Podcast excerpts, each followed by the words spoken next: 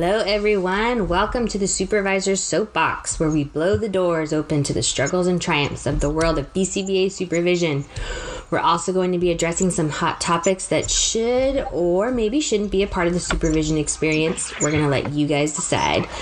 I am Christina Tenorello. These are my amazing co hosts here, Mari Cerda and Margaret Hettenberg. So wonderful. Today, we are going to welcome two out of the three uh, people from the Resilience crew Carolina Gonzalez and Daniel Mendoza. So we're really excited to talk to you both. I'm going to let you both kind of introduce yourself, what you do, and then we're just going to let the, the convo go. So, Carolina, we'll start with you first. Okay, so thank you guys um, for having me. My name is Carolina Gonzalez.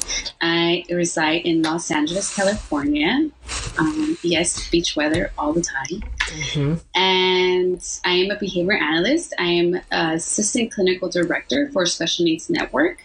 I've been um, working with Special Needs Network for a little over eight years, and specifically in ABA, little uh, six and a half ish years. I am a pandemic BCBA, so I passed my exam um, last year August. So I'm heading for that one year mark. Um, and I am first generation. I'm Latina. Um, I have six siblings. I have a big family. Um, I have older brothers, um, but I was the first one who graduated and kept pushing. I have four siblings under me who are also in, in school. One of them is going into her master's or is in her master's in applied behavior analyst also. And three of my siblings are in ABA. So I love it. Love um, it. So talk about changing cycles, right? Coming from like you know my family's um, my mom is Mexican, my dad is from Guatemala, so like they're both immigrants, and you know like I can't even I don't even know uh, like what they would have experienced like going to a whole new world, right? A new place, new culture, new value, new language, and what they here today. I love that. And amazing. Daniel, Go ahead and introduce yourself. Hey, uh, good after or good morning. My name is Daniel Mendoza. Um, so currently, I'm the clinical director at Special Needs Network. Um, I've been with Special Needs Network for about 11 years, in ABA about 22 years. I am 41 years old, and I started doing ABA when I was 19. Um, I started working with adults, uh, psychiatric patients, um, a lot of outpatient stuff, uh, individuals living in home. We're, we're, working on integrating individuals into the community. Um, I've really I have my experience has ranged from adults to children, like I said, uh, working on three to one cases, two to one cases as a technician. Um, and uh, through like management about so like 11 years ago i started working for special needs network and i started uh, working on this program that we have. Is called camp jpac and camp jpac what it is is a fully inclusive camp for children diagnosed with autism and their typical developing peers. Um, and essentially the way the camp works is um, is a little bit is kind of uh, innovative in the sense that it doesn't necessarily separate kids by um, diagnosis or or lack thereof, it um, splits a, splits kids up just by age. So you have a lot of individuals diagnosed with autism and a lot of individuals that are neurotypical um, in the same room. Um, you know, I ran that program. I still kind of relatively involved in that program. The last time I ran that program was uh, 2018. Um, was it 2019? 2018, 2019, um, something like that. But you know, I ran it. I started it from the from the ground up with a team um, in about uh, 2010. It was my first year. Um, and one of the things that kind of that program showed me was the ability for individuals diagnosed with autism and neurotypical individuals. You know, I really don't like saying those two, two, two, two things that way, but just it kids with with uh, uh, that you know identified as autism and not identified as autism being in the same room, and just the the rich amount of socialization that can happen. So that kind of really opened my eyes to a whole new world. Um, that was really interesting. 2016, we opened up a clinic program and we have been running an ABA agency. Um, for the last five six years um, predominantly working out of uh, Compton, Watts, South LA area, all underserved. The predominance of uh, the individuals that we serve are, are Latin American and Black. Um, and and uh, the our at Special Needs Network, one of the main things that we pride ourselves in is also having um, uh, leadership from BIPOC backgrounds. So even our um, our leadership team is predominantly Black, Brown, Asian. Um, you know, where honest, in all honesty, uh, white people or Caucasian individuals are the minority. There's, I think we have one in, in, in, our leadership team, and that's not. I'm not saying that's something to be proud of. I'm saying what it that we do have to be proud of is the fact that in in an environment where, um, where the demographics for BCBAs look like they look, we kind of have flipped that. So I say that in in in discussing our ABA program because our ABA, ABA program not only focuses on um, delivering services to underserved communities, but also uh, men, uh, mentoring individuals of color or BIPOC uh, backgrounds to delivering services. So um, th- those three things kind of summarize me as far as like my experience, um, the development of programs and the development of of services prov- uh, provided to underserved communities while mentoring individuals of color. Um, all, all at the same time. So those three things kind of like encompass who I am as a person, and like next steps, kind of uh, leadership and and and and putting content out there that is uh, kind of like in the area too of of underserved communities. I love that. And I feel like you, you knocked that out of the park because all of us were shaking our head when you said that, which is fantastic. And, and actually, I do want to talk a little bit about like why you guys decided to kind of start resilience and highlight one particular episode that I listened to with the parent where she had noted that um, the technician, the BCBA, um, she felt represented because um, they were um, uh, she, she used the words they looked like us you know? They fit in with our family. So is that kind of like wh- where did it come from where you guys decided like we want to kind of we want to talk um, more about because i feel like resilience brings like the parent perspective. Does it not or is that kind of how it started? It really does. Um, and if i had to really like credit someone right um, or credit or where this kind of started you know you know one thing is funny um, the they say that Kanye West, whenever um, someone's in the room, right, whatever he, where, someone's in the room and he's making a song, like he'll send them a check, right? Like when he's making a song, because that person, like you gotta pay for that vibe. You know what I'm saying? Like you, like it's a royalty, right? Okay, cool. So kind of using that. The reason I say that is because if I had really had a credit and it had to go back to someone that has it would have to be um, to Areva Martin, who's who's uh, runs Special Needs Network. She is the, one of the co-founders of Special Needs Network, and throughout the years at Special Needs Network, one of the things that really has been um, uh, uh, important is really understanding that parent perspective. And she is she has uh, she's a lawyer. She has a son diagnosed with autism, and then she started a Special Needs Network. Right? Okay, so really kind of working with someone that is so entrenched in civil rights, civil rights movements, the rights of individuals, developmental disabilities, but then also on the side of that, having a child diagnosed with autism really like it, it, it, especially in leadership allows you to understand the parent perspective a whole lot more so I would say, um, not that like she essentially kind of like said like, "Hey, start this podcast" or anything. No, because it's kind of like Special Needs Network and whatever we're doing with resilience is, is, separate. But what I'm saying is the experience there and really knowing and under un, un, knowing, understanding the underlying motivations of a parent, and at the same time building an organization and so many programs with with uh, with someone like this uh, gives you the richness of understanding parents. So from that, I think that's really one of the main things. Um, and then also um, working within the community for so many years, you hear a lot of really um, uh, not so great stories with regard to ABA. So even at like camp, you know, initially we didn't have an ABA program. We just we were just running camp, right? Um, we would get kids over the summer and the the we would end up talking to parents and the parents would tell us all these things that would be going on with their kid either not having services or even when they're getting services what the services look like and how they were treated yada yada yada. So that's that was kind of that kind of added right? The other part of this is that we get a lot of cases from other practitioners right? Or other um big agencies is like really big agencies and a, a, a, common thread that I've seen with the cases that we get is almost like this.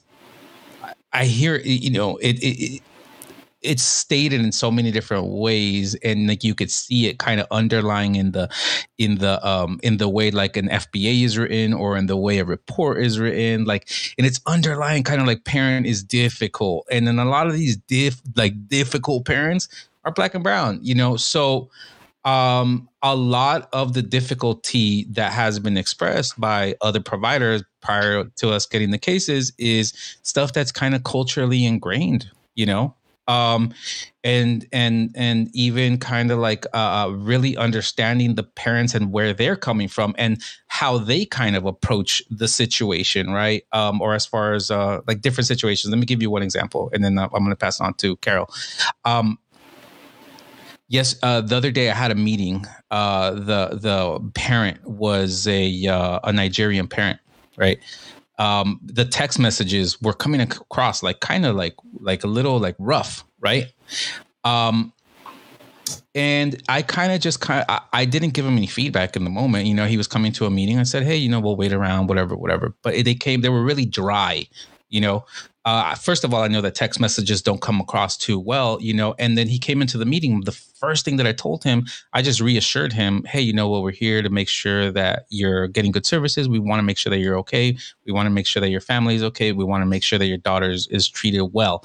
Um, and kind of like asked him to, to to give him feedback. Now, right? Given the text messages that I had seen, and I've seen other text messages in the past, right? I could have taken the approach of giving them feedback like, um, please, you know, hey, you know what, that was inappropriate, that was unprofessional, or whatever. I could have started the the conversation that way, or I could have just I started it reassuring him that we're good, right?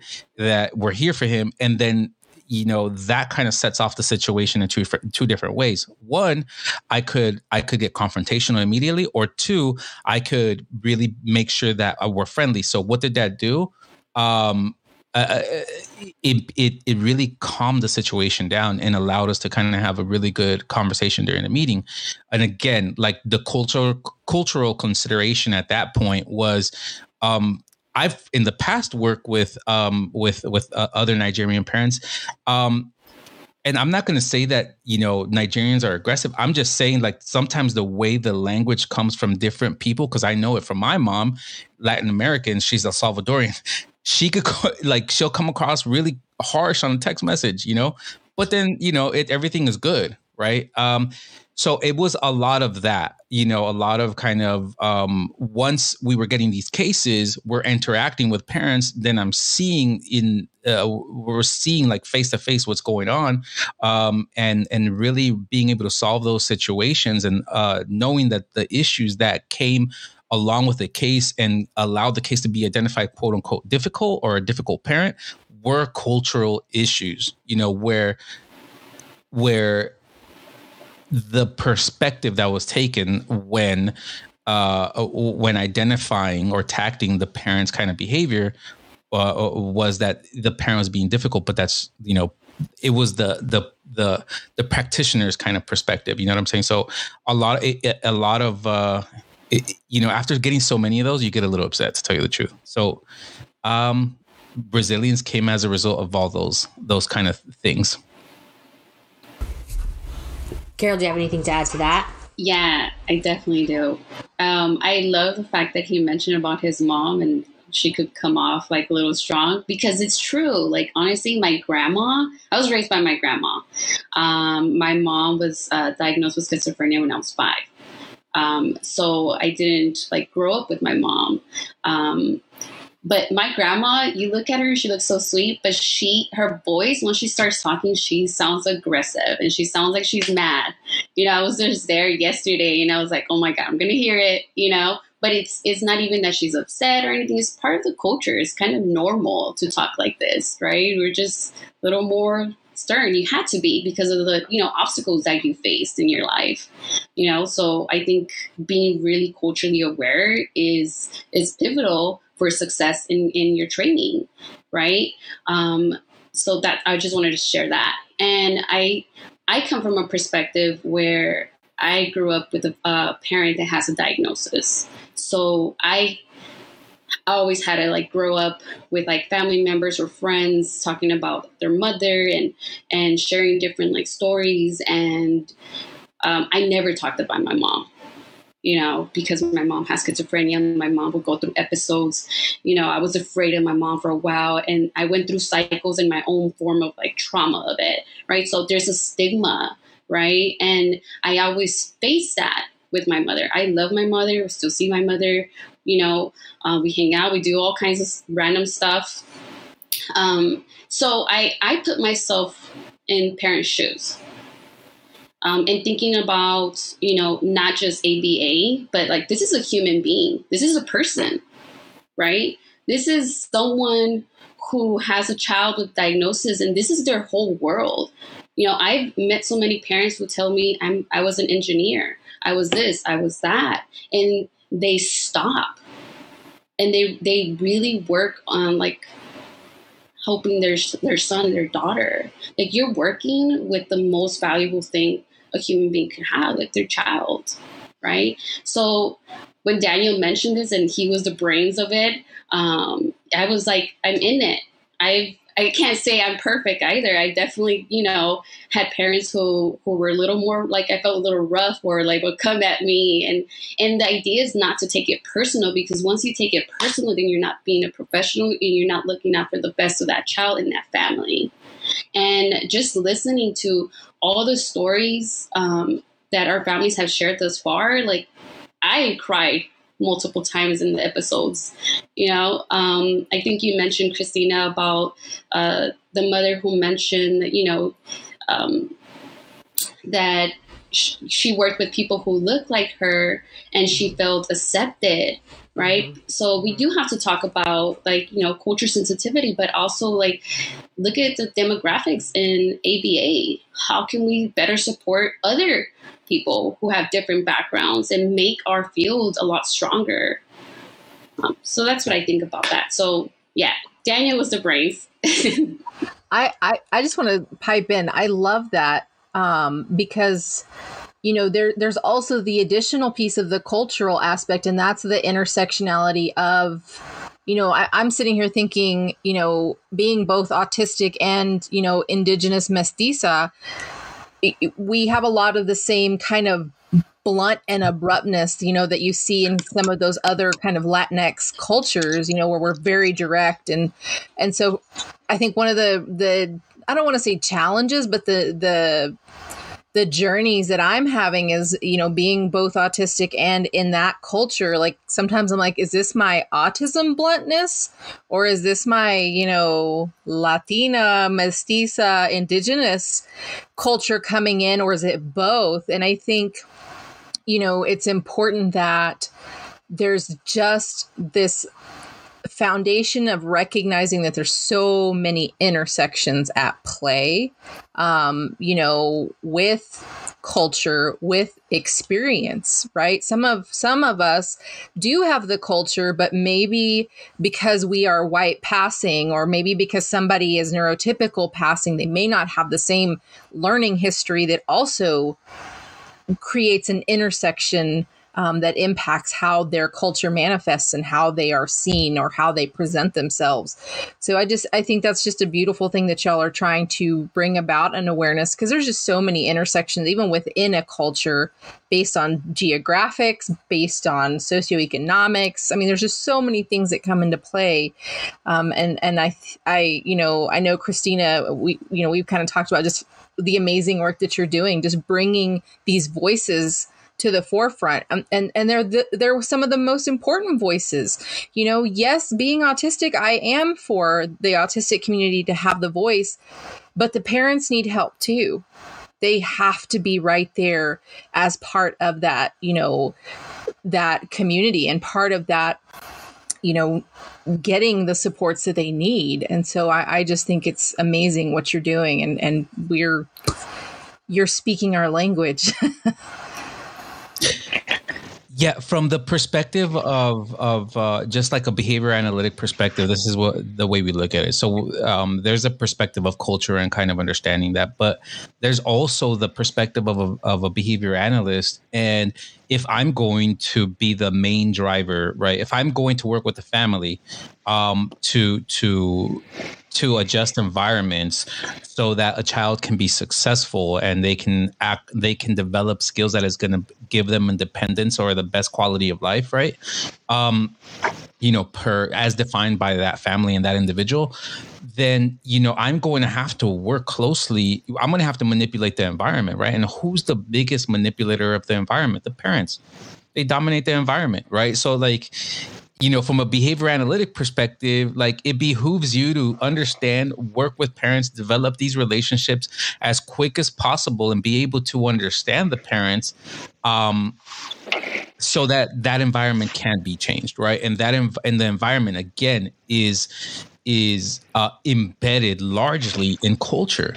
Lar- like all it's all culture it's all culture. So you know the fact that um, we are not looking at this enough is kind of I feel like you have you guys ever watched like uh uh Seinfeld and like Bizarro Land? They're like in Bizarro Land, right? And then they have I feel like I'm in Bizarro World. Like this is so bizarre. Think about it. Like the we talk about manipulating the environment so much, right? Okay, cool. The environment is literally antecedents in a in in A B C relationship. All right, cool. All right, so you know behaviors are embedded in an environment in a all right cool and then culture is is is is basically all that environment so like the fact that we're not studying enough it enough the fact that we're late to it the fact that it's like brand new to people is so awkward like think about it like what are, you know what I'm saying? It's it's it's awkward, right?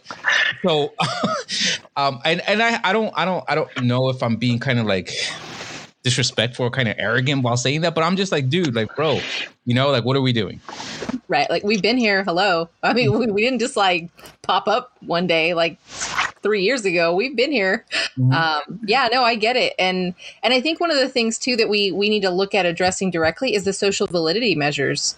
Um, that was actually something that I had posted the other day was, you know, everything right now is based on neurotypical social validity measures we're not even speaking the same language as to what's valuable to a neurotypical versus an autistic individual. So I know for a fact we're not looking at social validity related to all of those other intersections that you just addressed. And until we have diverse individuals in the field, you're not going to know or learn how to develop a social validity measure to the work you're doing that is directly connected to that family's culture, to that environment, to all of those antecedents. And I just think it's wonderful what you're doing, and I, I, I would like to ask, like, for those coming into the field. So, like, for our supervisees, what what are some things that you want you want to make sure that that supervision experience includes so that they can? Because it's it it's not just like this checkbox of like okay I'm I'm culturally humble or I'm you know culturally competent. It's not as simple as a checkbox because everyone is so individualized you know based on all of these different experiences that come into this culture. So what what what are some things that you would, you know, recommend to anyone that is in that supervision experience to help make sure that these new analysts aren't like, "Oh wow, where did this group of people come from?" You know, like we've we've been here. That's a great question, Mari. Um, so I'm going to take Daniel's line because he says this all the time. Um, he mentions if I could expose you to be with all the tough cases, that's what I'm going to do. Right? Because you have to go through it you have to go through it. Like, okay, we're facing barriers with um, intervention. Maybe the parent said something that came off or that you felt attacked. Um, maybe parents don't want to use extinction, and you have to figure out different methods and how to apply intervention right? So what you're essentially doing by exposing and and following through what quote unquote is a hard parent to work with or hard environment to work in is you creating like malleable minds. Like let's be flexible. Let's adjust. Let's not just be rigid. This is multiple ways to do one thing. So let's use aba and let's be flexible and figure it out. That's what i was saying. Daniel i don't know if you have anything else Yeah, you know, um, the biggest thing for me, uh, and it's uh, it's probably one thing that I could say is uh, humility. Humility, and and you know what? Like, there's a humanness to humility, right? Um, people call some people say cultural humility. I think there's another word for cultural something. Um, but just humility. I think humility in general uh, is a foundation to everything. And as a result of having that humility then you're going to walk into different places in different in the same way. Um, and as a result of that humility right like knowing that you don't know so much right the, uh, then you can be a, a student right Okay. So then once you put yourself in the humble position and then the student position, then you, you know, what do students do? We study, students study, right? So then you can start studying the family, studying on uh, the environment and, and, and learning how am I going to fit in naturally, you know, and the way I could, you know, give you a, um, like a visualization of this is one of the things that I used to do way back with one of the kids that I used to work with um, when we were fading out. Like uh, I used to sit in the corner and I would sit low and then I um and I would just watch from the corner. Like he knew I was in there, or you know, I'd come in at random times into the classroom. So what I'm saying is like take that huddle approach, watch, you know, I mean, definitely you're going to start, you know, you're going to do what you have to do when you're starting a case. You're going to do what you have to do when you're working with the family, right? But at the same time, take that mentality of I'm going to watch, I'm going to learn, and I'm going to ask as many questions so that I can know how to best fit in with this family and and give them a service. So that's uh, that's one. I guess I'm just adding a second one in my life in in in in, in the middle of talking. Uh the other part, I think, there is a level of, um, and you know, and this is uh, related to humility. There's a level of entitlement and arrogance that lives in behavior analysis, in the sense that because we know this science, we know it all. You know what I'm saying? So if you have that mentality walking into somebody's house, you're going to disregard so many things, right? If you have that mentality, then you can't be the student, right? I had I had someone tell me one day, "Well, I'm the man, I'm the I'm the BCBA. You see those letters behind my name? You know that parent better, you know, recognize." And I was like, "Bro, you know, um, you know, like you gotta like back up. You, you Whoa. Can't, you can't you can't like uh you know you can't approach families that way. You have to have the respect and and and continually adjust so that you can support them. But that entitlement and arrogance as a result of you know having those letters behind your name, and we're not taking anything away from anyone, right? In the sense that hey, you worked really hard. You deserve to be prideful in in in in in what you have accomplished. Um, at the same time, you know this is just the beginning of your of your of your journey, and at the same time, anything with you know that is not like any behavior that is not balanced, you know, tends to be like uh, unhealthy, you know, and at some point, I guess, you know, if we're if pride is a covert behavior, or you know, like there's some words that are going on in your head, meanwhile, you you you know that kind of uh, are identified as quote unquote pride, right? Like a functional class, verbal functional class of like covert behavior. Um, the you know, if you're overdoing it, then that's um that's going to be an antecedent to a lot of like maladaptive behavior on your side as a behavior analyst. So, um, the other part, you know, so and you know, as re- related to that is a, a lot of BCBAs are young, you know, and don't may not have kids. I'm not going to say don't have kids, but may not have kids. Like I don't have kids. I don't know what it's like to have kids and go through, you know, whatever, whatever. So I have to, you know, I have to be humble to so much, and I have to be humble to the fact that, you know, when like specifically when I was in my 20s, I didn't, I wasn't I wasn't so aware of life in general, you know, and what those pressures are like. So I think humble, not necessarily being arrogant and and not necessarily being entitled um, are very important. Absolutely. Yeah, that's that's what I've I've been just shaking my head the whole time. Um, but I I see that in terms of um, like BCBAs that I've worked with are very young um, and don't have just a lot of experience in general. And so um, parent training is extremely difficult and it's not always um, focused on in the supervision process as well. And the um, like the majority of the settings that I've worked in have been in a clinic. And so, I mean, you fulfill that requirement of meeting with the parent, but they're, you know, depending on the, the situation or the availability of the family, you may not have a ton of contact.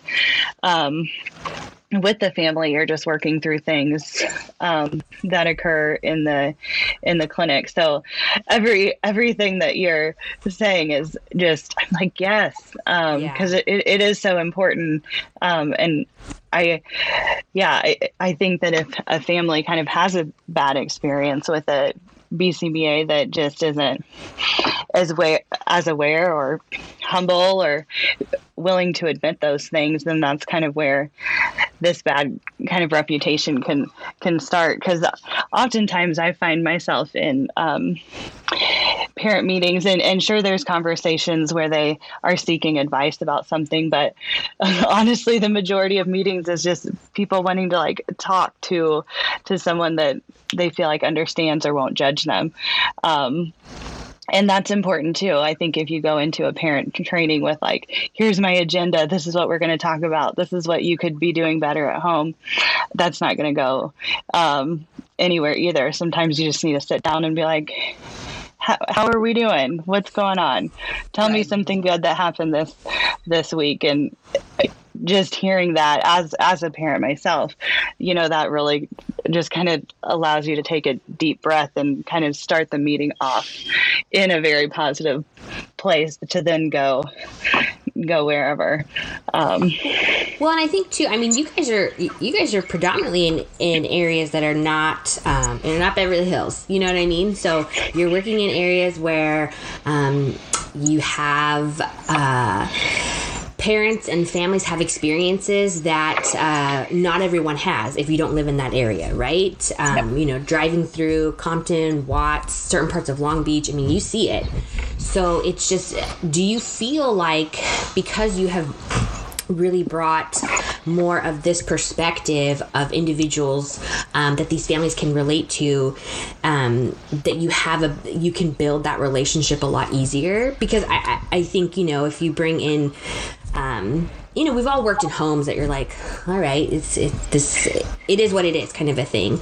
Um, but I, I think that what I'm trying to say is, I think, is it helpful that you've brought, you know, it, it breaks down the barrier and, um, and you just get more of that perspective taking from the clinicians, but also the families. There's just, it's just the bond is there faster. Do you think that that's helped? Uh, or is that is that wall still up from family sometimes? Oh, from the family's perspective. Yeah. Mm-hmm. Um, because we initially so what i can tell you is i i do i've been doing fbas in south la for a really long time for years right um and parents will initially kind of um have that kind of like the wall up i guess because I think um, so. The perspective that we have to take, or the way, the way we have to look at things, or the way I look at things, is from a systems uh, perspective, right? Okay. Um, so if we're looking at things from a systems perspective, then we're going to take the perspective. We're going to look at uh, how the system has treated certain individuals from certain backgrounds. Um, and the tendency is that people that are black, brown, minorities, BIPOC, the system doesn't necessarily treat you as well as it should, right? We all we all know it. This is where systemic racism comes in. This is where, you know, critical race theory and all this stuff kind of uh, um, is is important uh, for us to consider. So, having that said, um, we are agents of the system, so that that you know, and given that history, right? You're coming in, you represent the system. So they're not as trusting as what I can tell you. However, it does help that we are black, brown, or, or, or of minority also, right? And then the other part of it is you do have to break down the the barriers. Um, and I think the fact that a lot of us are from South LA, so a lot of us, you know, literally grew, either grew up in South LA, have family in South LA, or whatever, right? That just helps, you know, because you're just kind of like naturally fitting, you know. Uh, I'm Salvadorian, so when I talk Spanish, my Spanish is very Salvadorian, like you could tell, right? So we we we work with a lot of Salvadorian families, and like there's a there's a lot a lot of Latin Americans in in South LA, um, and I think once parents um, hear that, like if I talk to them in Spanish, then they're they it's almost like a sigh of relief, you know. You know, I even like will make like you know kind of undertones of like Salvadorian like jokes and stuff, you know, like stuff that you kind of say. Uh, you know, all cultures have it. That where people just I know it, identify it, and it's like it does it does help you ease in. Essentially, pairing. yeah, for sure. Pairing. right? Yeah. I do think that you still. Sorry, Mari. No, I do think that you still like. Um, yes, I go into the homes and they see me and they see like, oh, this is like my tia or this is um, like my niece, right? So, so someone that looks like them does help, like Daniel mentioned, but I still represent the system, right? Mm-hmm. So there's there's always mistrust or or not necessarily like opening up initially. So it's up to you as the individual and coming in very humble. I am the student being flexible right? Um, and listening to them and what are their values or what are their concerns and what does it look like day by day in their home? Um, and yeah maybe you do just need to have one hour conversation getting to know them and building that trust there's a trust, you know, like Daniel mentioned, and there's a mistrust already. So mm-hmm. you have to work on that. You have, as an individual, and it's my due diligence to make sure that we do build this relationship because then it's going to help us in the future. You're going to more likely come to me if you're concerned about an intervention that you don't like something right? Versus like dropping the ball. Like, you know, you know what? I can't do this. There was no, you didn't communicate ahead. You just said, I don't want ABA services, right? But if we have that relationship together, right, you're more likely not to feel like I'm going to judge you. Instead, you're going to listen to me and we're going to work something out this is a team effort. We're here together as a team. I am not just a BCBA. I am your teammate. Let's figure this out together. So I think I you that. have to really come out and, and I think whether you're black, you're white, or it doesn't matter who, what background you come from. But if you come with that approach, you're going to be, it's going to be easier for you to establish that trusting relationship with those families. Well, and I want to add too that I, I, think that it doesn't matter if parents are extremely educated or not educated. It's still their child. So their priority is still their kid. You know, I've worked with um, uh, parents who have PhDs and I've worked with parents who haven't. And the concerns are still the same because at the end of the day, you you wear your parent, your you know, your mom and dad hat. And so um, I think that a lot of, of um, a lot of clinicians need to take that perspective as well. It's like this is their child, and you know we're here for two, three, four, five hours, whatever it may be, but this is their life, you know. And so sometimes, you know, Daniel and and, and Carol, I love that you mentioned that. Like, I don't have kids, but that doesn't mean that um, I'm unable to take that perspective, you know. And I think that for clinicians that don't necessarily have children. Um, teaching that that this is this is their life you know uh, and um, i think is important for sure. Madi, do you want to say something? Sorry i cut you off. No you're good. I just want to just say thank you for bringing up the fact that even though we are part of that culture there is that mistrust. Like you know i'm working with migrant families um, a lot of times and I represent that school system. You know, I represent the system that potentially could separate them, especially here in Texas, right? There's that that's really an issue that's happening.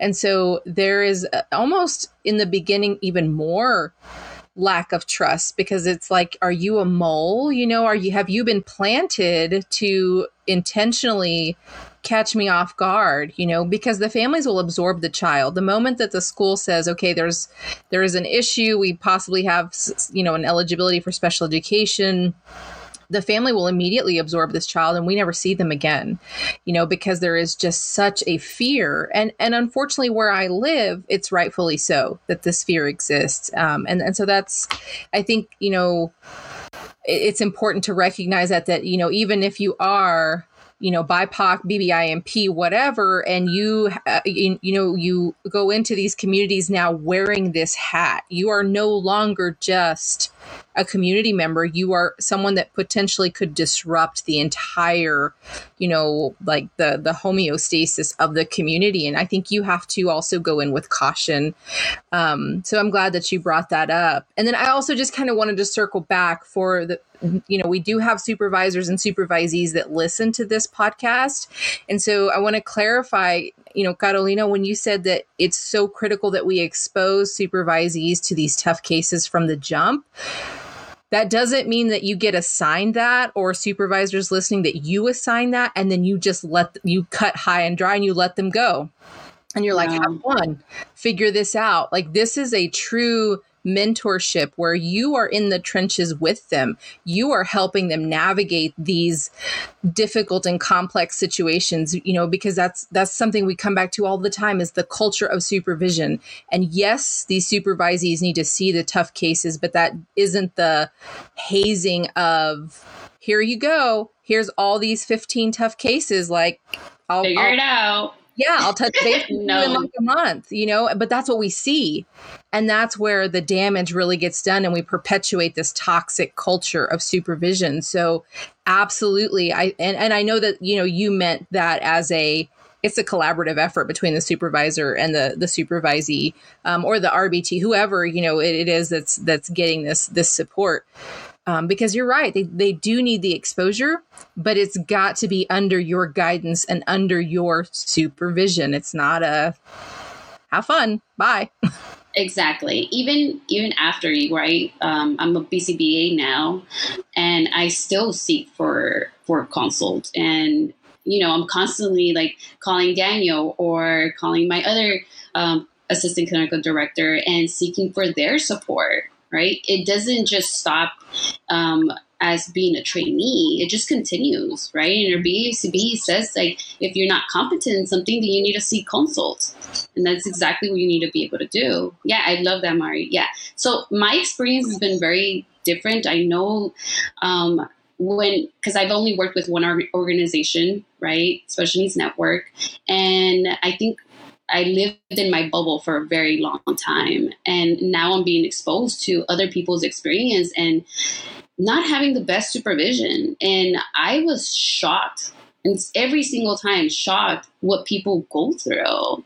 It's hurting. Like, and I just think about if that individual as a supervisor went through all of that like what's going on with the families and how were they affected? How was the child affected as well right? But yeah i i honestly i do feel like i was privileged. I was in a bubble this whole time. Um, my goal is just to continue working with daniel and sharing as much as we can right? Um, so yeah well, I think it's it's a testament to how good your um, agency is, is if you've pretty much stayed there the whole entire time, because we know what um, that this field the turnover is high and and people hop, you know, agency to agency. So I I don't I think if anything, um, you know, Special Needs Network should be proud that they've had you as long as they've had, and you know that you've kind of grew up within that agency. It's it's only a testament to how how well that is. And i'm thinking too that that should be the majority not the minority anymore you know that that should be yeah i've stayed here. They've fostered me. They've mentored me. And you know here's my you know I, I have worked my way within this company and i've had a great experience. I mean we should be hearing more of that story of those stories than the opposite. And unfortunately it's not that way. So I, I, I did want to ask too like moving forward though so where, where do you guys see what you want to continue to accomplish with resilience and and um, and do you want to keep you know amplifying parent voices? Because i i i am like you you as well as that i'm very passionate about hearing family voices and their experiences and and um, like Mari said you know never to invalidate the the autistic person um, but the the families it's I, I work mainly in the school district and it's one of the things that i miss working in home is working with these families. I mean it's you, unless you've done it you can't even really describe that experience and how amazing it is. And so um, and yes everyone's had that you know family that difficult quote unquote difficult parent but you still get it and where they're coming from. So where do you guys see yourself kind of taking this? To continue amplifying those voices or what do you think? So yeah so amplifying the voices i think is is really important. So that's where we're at right now.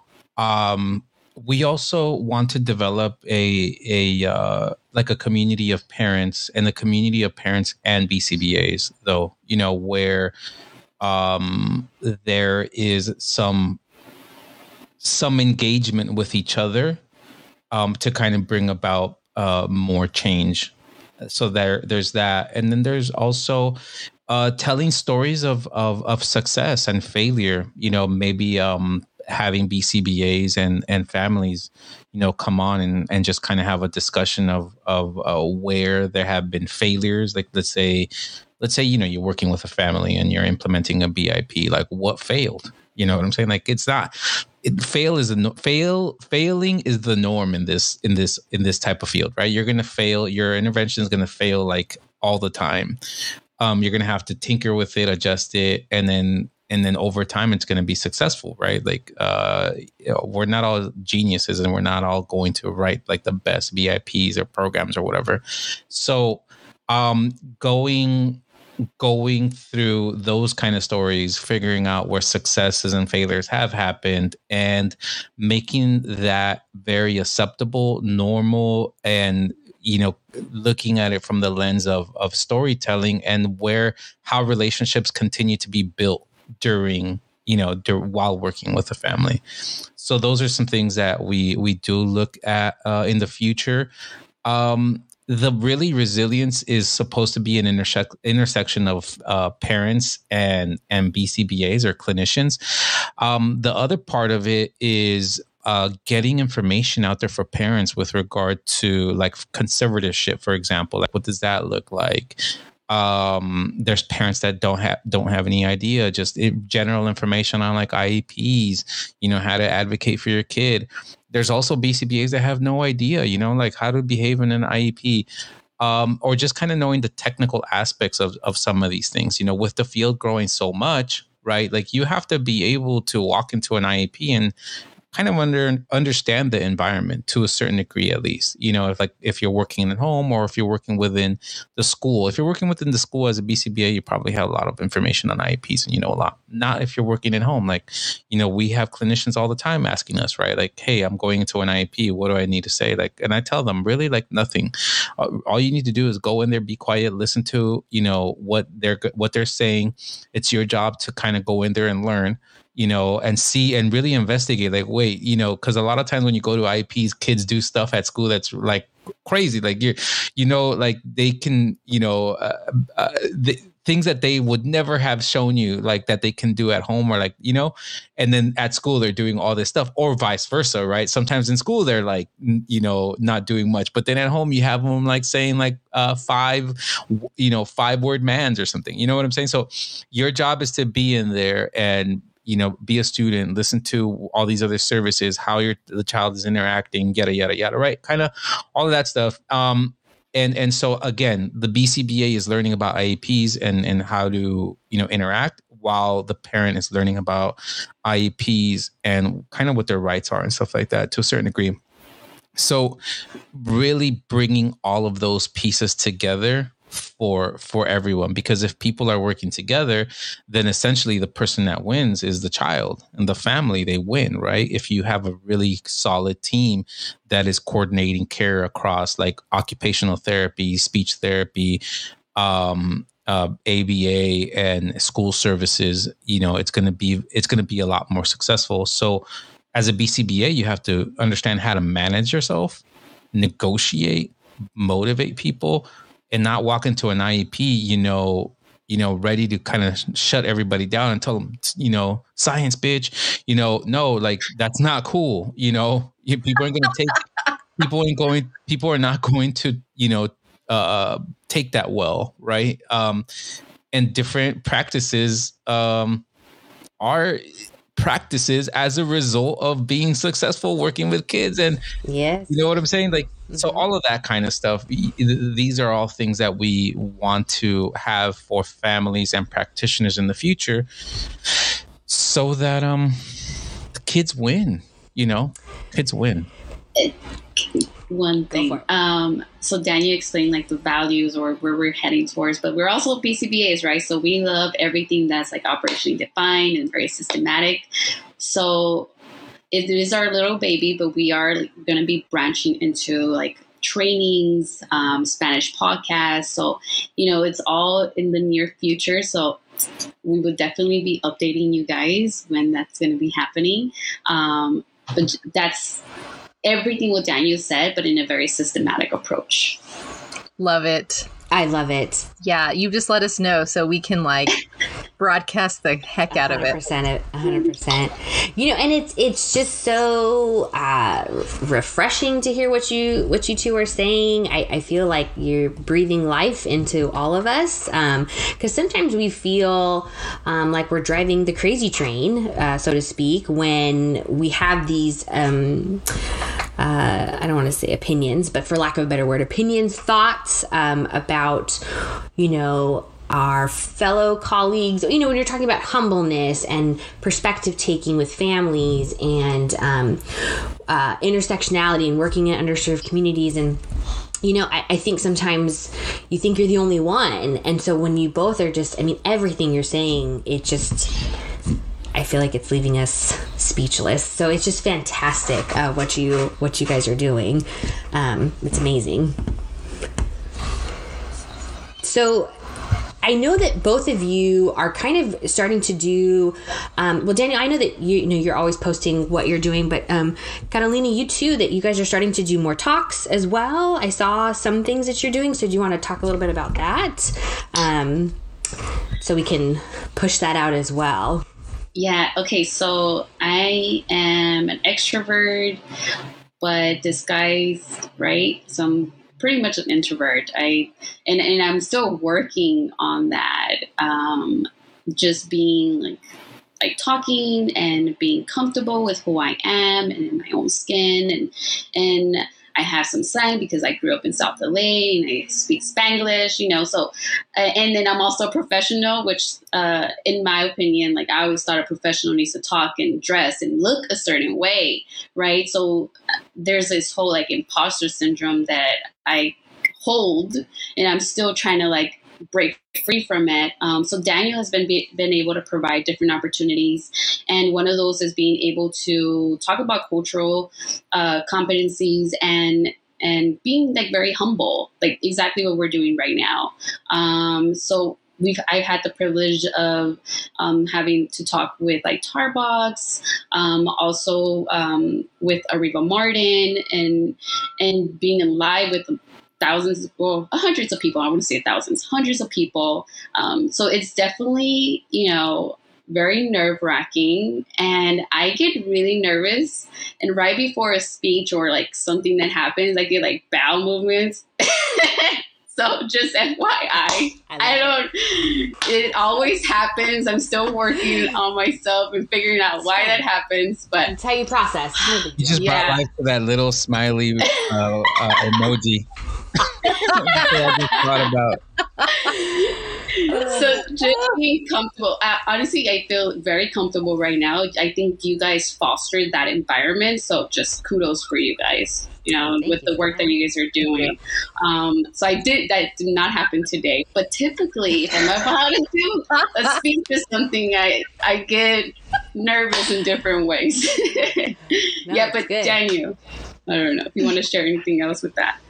Yeah, so like as far as stuff that's coming up, or just what um what I'm personally working on, um, I'm doing a few things. Uh, one, I'm part of the public policy committee for CalABA right now. So I'm I, I like rules, I like rights, um, and I know that uh, advocacy efforts are managed through laws. So, you know, laws either have to change or have to be created to make sure that there's access to care or whatever the case might be. Um, so I'm I'm part of that committee. Um, the other th- another thing, um, CalABA recently opened some positions, um, uh, public relations pos- uh, position, um, and I'm going to be running for that. So I have to submit my paperwork for that. So uh, I'm doing that. Um, also, um, uh, I've uh, been I've been working on another podcast. Uh, what is the science? Uh, that podcast is. I'm still kind of figuring out the direction of it. I want it to be kind of an intersection of culture, uh, tech, and behavior analysis. I want it to be digestible by by the masses, and I I want to have like really like I like having really tough conversations, you know, and I really like pushing the envelope, you know, just like one like okay, like one conversation, right? One conversation that I think needs to be had, and I think people might get mad about this one, right? But who cares?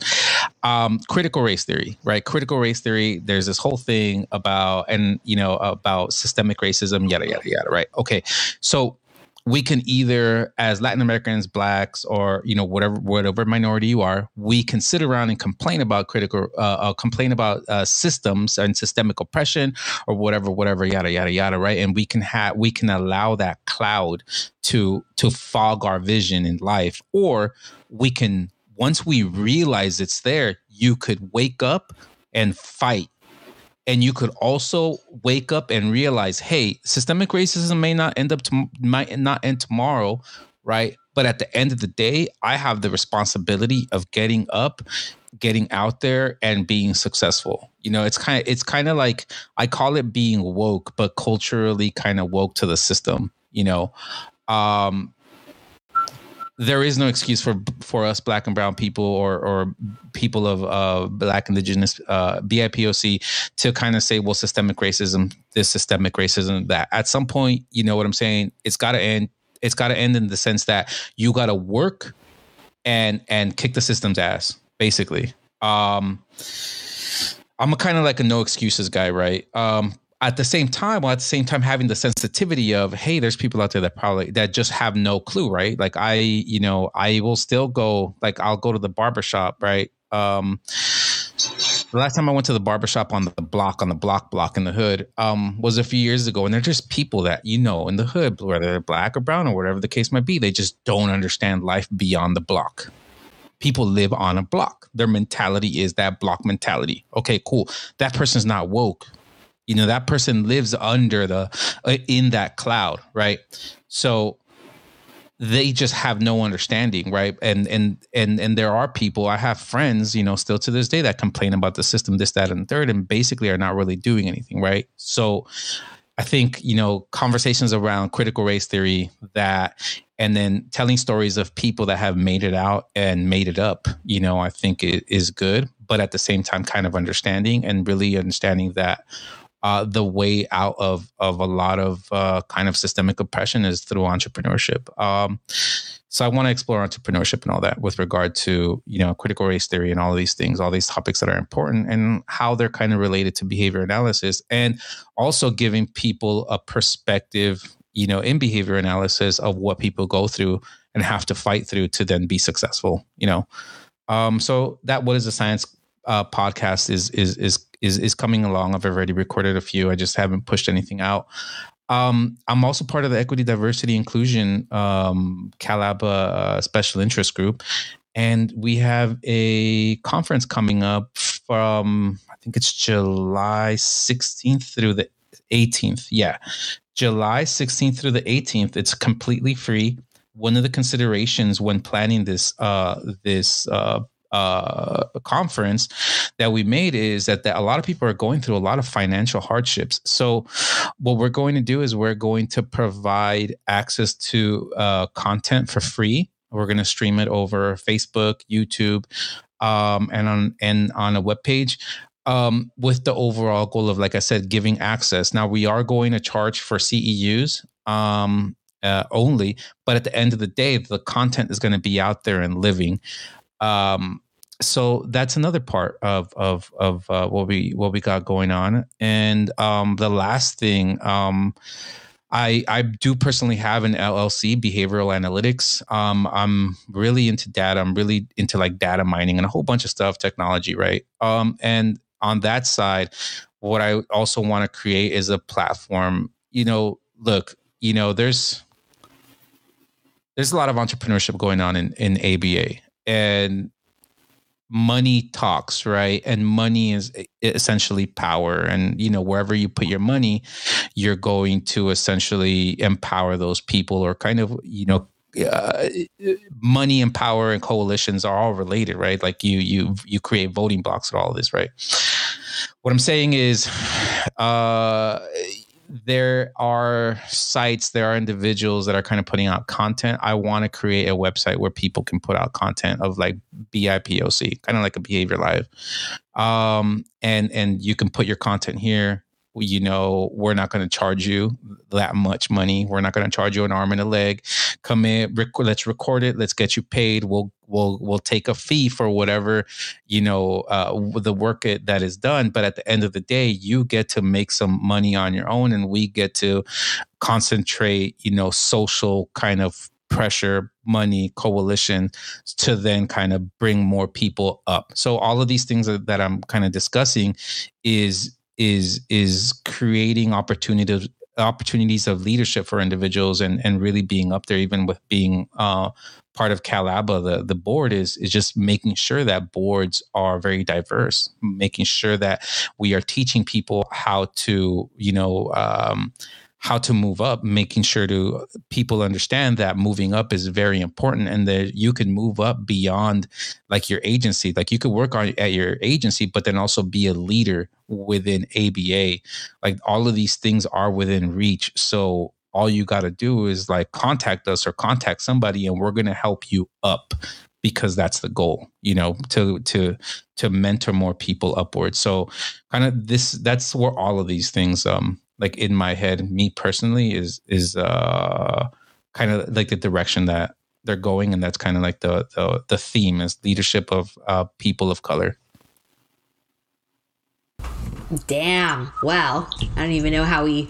I feel like we should just end it there. That was fantastic. Oh, it was so Shut it down, Daniel. Shut it down. Drop that mic and we'll just walk away. but that's just music to our ears. I mean, because that's that's in a sense like leap. You know, we it was it was just like you daniel like okay we can sit and gripe about the fact that there's a disparity of diverse practitioners or we can have a game plan and have an ha- have action steps all right what's the barrier money okay cool. Let's offer you supervision scholarships. Like let's make that no longer an excuse. And then it really is about is this what you value? Is this what you want to do? Because then there is no room to complain if you you know you were talking about that block mentality. If the individual wants to stay in that block mentality and that that's what they value then there is no room to criticize that that's where you want to be. But if you don't want to be there and you value something beyond that then you have to take action steps you can't just stay in the space and expect your verbal be- behavior to be what moves you out of it without any kind of action. So right. Absolutely. love it. Love it. Well i i mean I hope that you uh, come back. I know we're missing Marcos. So he had a scheduling conflict for sure. So hopefully you guys come back and and um, and he'll be on too. And we can just. I mean, I'm just excited to see how this grows. I think this is fantastic what you are doing. It's it's so needed, and I think it's something that I could see this moving. You know, you're you're working in a specific area of Southern California, but you know, I'm I'm out here in the Inland Empire and there's plenty of need for this as well out in San Bernardino County. And so, you know, it's just it definitely, I could see this growing um, immensely. So, and then just moving. It's not even so much growing. It's, you know, the, from like a business perspective, it's just this mentality of like, let's amplify more parent voices. Let's you know um, the advocacy just it's just amazing. I, I can't even say enough amazing things about what you're doing. So thank you so much. With that, I think um, I feel like you know, it wasn't even a bad thing for us stepping on our soapbox, but we're going to go ahead and step off our soapbox. I can't wait for you, to, you guys to come back. This was fantastic. And uh, we'll see you on Instagram for sure. Definitely. Thank you both. Thank yes, you so thank much. you so much. Yeah, thank you.